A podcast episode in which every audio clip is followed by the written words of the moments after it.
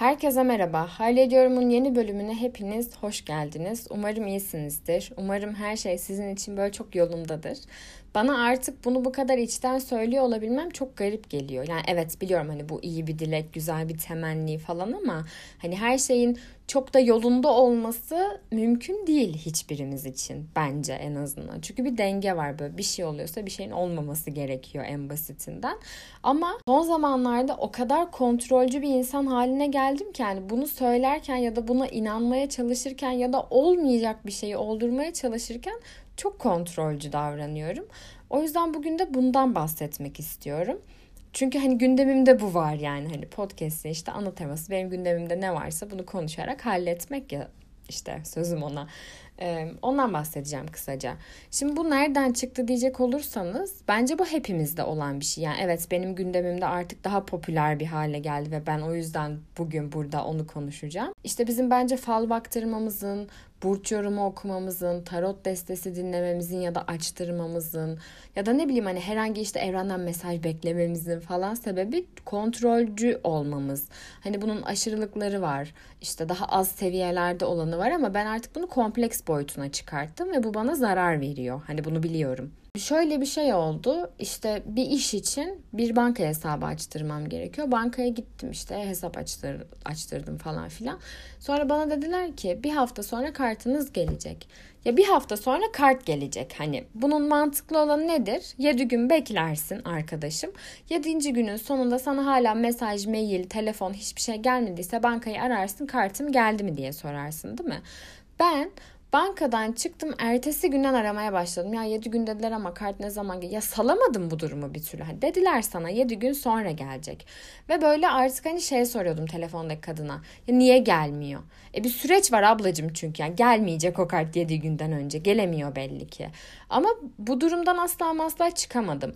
Bununla birlikte şunu da kendimde daha önceden zaten gözlemlemiştim ama dediğim gibi bu böyle daha da şiddetlendi benim içimde en azından. E, terapiye başladığımdan beri içinde bulunduğum durumlarda ve olaylarda çok fazla bilişsel çarpıtma yaptığımı fark ettim. Yani özellikle ben olayları çok fazla kişiselleştiriyordum ve çok fazla duygusal olarak çarpıtıyordum aslında. Hem bilişsel hem duygusal olarak. Ve bu bana da zarar veriyor. Olayın seyrini de değiştiriyordu. Hani olacağı varsa da olmuyordu artık. Ya da işte daha sonrasında bir yerden mail bekliyorum mail bekleyene kadar bu artık hani plazaların işte basit bir geyiği var ya mail attın tamam hani sonra niye Whatsapp'tan bir daha yazıyorsun mail attım gördünüz mü diye göreceğiz işte yani. Bence var ya bunların hepsi kontrolcülüğe dayanıyor. Biz bazı şeyleri salamıyoruz. Böyle istiyoruz ki her şey böyle bizim elimizin altında olsun. Tüm ipleri böyle biz tutalım istiyoruz. Ama benim şu an hayatımın öyle bir dönemindeyim ki mesela 5 tane şey gerçekleştirmek istiyorum. Ve bu 5 şeyin de kendi içinde ayrı 20-25 tane adımı falan var. Ben böyle son adıma kadar getiriyorum bazı şeyleri. Artık hani benden gitmesi gerekiyor olayın. Hani başkalarına kalıyor. Ve ben istiyorum ki başkalarını da ben yöneteyim ve benim istediğim gibi sonuçlansın. Halbuki böyle bir şey yani mümkün değil. E böyle olunca da bir yandan da artık bedenim ya da mental olarak çok yorulduğum için hani sanki böyle elimde iki tane halat varmış ve o halatlar böyle devasa bir kamyona bağlıymış. Kamyon böyle hızlı bir şekilde gidiyormuş da ben arkada hani sürünüyormuşum gibi hissediyorum. E çünkü yani benim o kamyonu tek başıma çekmem mümkün değil. Hani bana yardım edecek insanlar olabilir ya da ne bileyim sakinleştirecek birileri olabilir ya da halatları bırakabilirim. Hani niye kamyon gitmiyor benden? Bunu da konuşabilirim. Kontrol edemediğim şeylerle başta edemediğimi fark ettim. Yani onların üstesinden gelemediğimi fark ettim. Uzun süredir ben e, çalışma masamı değiştirmek istiyorum. Bakın çok güncel ve çok basit bir konu değil mi? Hani ya işte gidersin boya alırsın boyarsın ya da işte gidersin bir mobilyacıya bir dükkana masa alırsın ve dönersin. Ikea'ya gittim. Ikea'dan alacaktım masayı. Stoğu yoktu ama böyle stoğu olmadığı için delireceğim. Ya ben işte gidiyorum kadınla konuşuyorum diyorum ki hani gelsin bugün gelebilir mi yarın gelebilir mi falan. E şimdi o yarın gelirse ben gideyim bir arkadaşımı ayarlayayım hallederiz çocuk Güray. Güray'la konuşayım biz yarın tekrar gelelim masaya alalım falan. Ya herkesi kontrol edemezsin arkadaşım ya böyle bir şey mümkün değil. Dünya senin etrafında dönmüyor sonuçta. Arkadaşlık ilişkilerimde böyle bir şey yaşıyorum. Bu da bu arada çok fazla gündemimde olan bir şey. Ve hani karşı taraf bir şey yapmak istemiyor tamam mı? Ben o gün buluşmak istiyorum ve o buluşmak istemiyor. Çok normal yani. Herkes her gün benimle görüşecek diye bir şey yok. Neden buluşmak istemiyor? Bir şeyim var. Ben kontrol edebilirim bu durumu. Hani bana söyle ne olduğunu anlat çözelim birlikte. Ya istemiyor belki. Hani insanları bir bırak bir sal yani. Ya da işte ödev yapıyoruz. Özellikle var ya final dönemi bittikten beri yani işte okul tatile girdikten beri bu böyle daha da daha da şiddetlendi bende. Ödevlerimi yaptım, yolladım. Ya bir teslim tarihi yazılmış. Yani notların teslim tarihi yazılmış. O tarihten önce böyle ben sürekli ay bu niye hala açıklanmadı? Biz mi hocaya yardım etsek de çözülse acaba falan. Ya bir bırak. Bir sal yani her şeyi sen kontrol edemezsin. Bunun sebebinin ben geçmişte kendime yaptığım bir zarardan olduğunu düşünüyorum. Ben bir ara kendimi gerçekten çok fazla toksik pozitifliğe boğmaya çalıştım. Çok kötü bir olay yaşıyorum. Yani kötü dediğim hani bana göre kötü ya da o ana kadar üstesinden hiç gelmediğim, hiç tecrübe etmediğim ya da ne yapmam gerektiğini bilmediğim, nasıl başa çıkacağımı bilmediğim bir olayla karşılaşıyorum. Ve böyle tüm o kötü kötü duygular da demek istemiyorum ama negatif duyguları bastırarak ay yok ki öyle bir şey ben çok mutluyum falan deyip böyle o olayı kahkaha atarak aktarıyorum. Dışarı vuruyorum yani. Ve bu çok zararlı. E çünkü o bastırdığım duygular bir yerden sonra diyor ki ya kardeşim biz de buradayız. Hani sen gülüyorsan ağlayabilirsin. Sen sakinsen sinirlenebilirsin. Sen de bir insansın. Ve benim o negatif duyguları kabullenmem çok zor oldu. Evet hani aslına bakarsak işte sinir, stres insana daha zarar veren duygular. E, mutluluk işte insana daha pozitif bir mental sağlığa yönelten bir duygu. Ama ya mutluluk varsa üzgünlük de var. Yani üzgünlük olmadan mutluluk bir hiç aslında. E çünkü bu sefer ne zaman mutlu olduğunu ya da ne zaman üzgün olduğunu tanımlayabiliyor olman gerekiyor. Hani hiç üzülmeden ben mutluyum diyemez kimse yani. Bununla birlikte de artık o son zamanlarda bastırdığım duygular gün yüzüne çıktığı için şeyi de bilemiyorum. Ben şu anda mutlu muyum, üzgün müyüm, sakin miyim, sinirli miyim, kaygılı mıyım, rahat mıyım? Bunun böyle farkına varamıyorum. Çünkü o duyguları uzun zamandır o kadar tatmamışım ki ya da benim o duygularla nasıl başa çıktığımı o kadar çok bilmiyorum ki hangi duyguyu nasıl tecrübe ettiğimden haberim yok ve hiçbir duyguyu tanımlayamıyorum. Bunun bir sebebi kendime yaptığım evet bir zarar hani toksik pozitiflik ama bir zararı da bence kültüre dayatıyorum ben.